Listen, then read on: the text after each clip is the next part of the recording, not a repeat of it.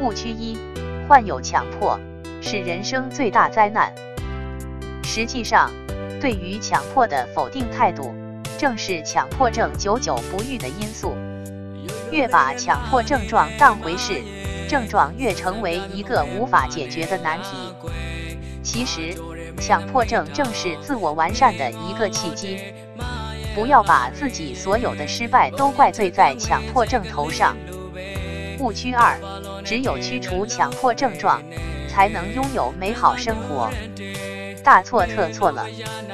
患者如果把注意放在驱除症状上，那症状是会被强化及放大的。越对抗强迫症状，越远离了生活。误区三：了解强迫的知识越多，越有利于康复。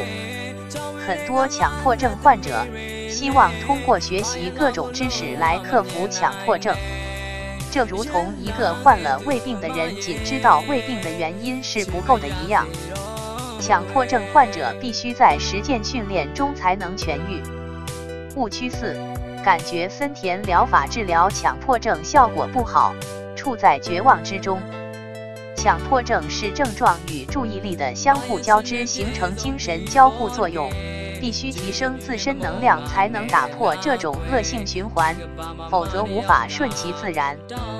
森田所说的是一种生活观，是一种无为而治的放弃疗法，很多患者无法掌握其精髓。在专业的强迫症治疗师那里，森田疗法也只不过是其中方法之一，还有行为疗法、内观疗法、情绪释放法。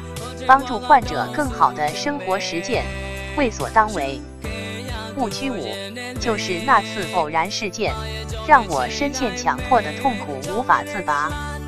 偶然中有必然性，强迫症的本质是性格。从这个意义上说，当具备了一定素质的性格基础，人生早晚遭遇强迫。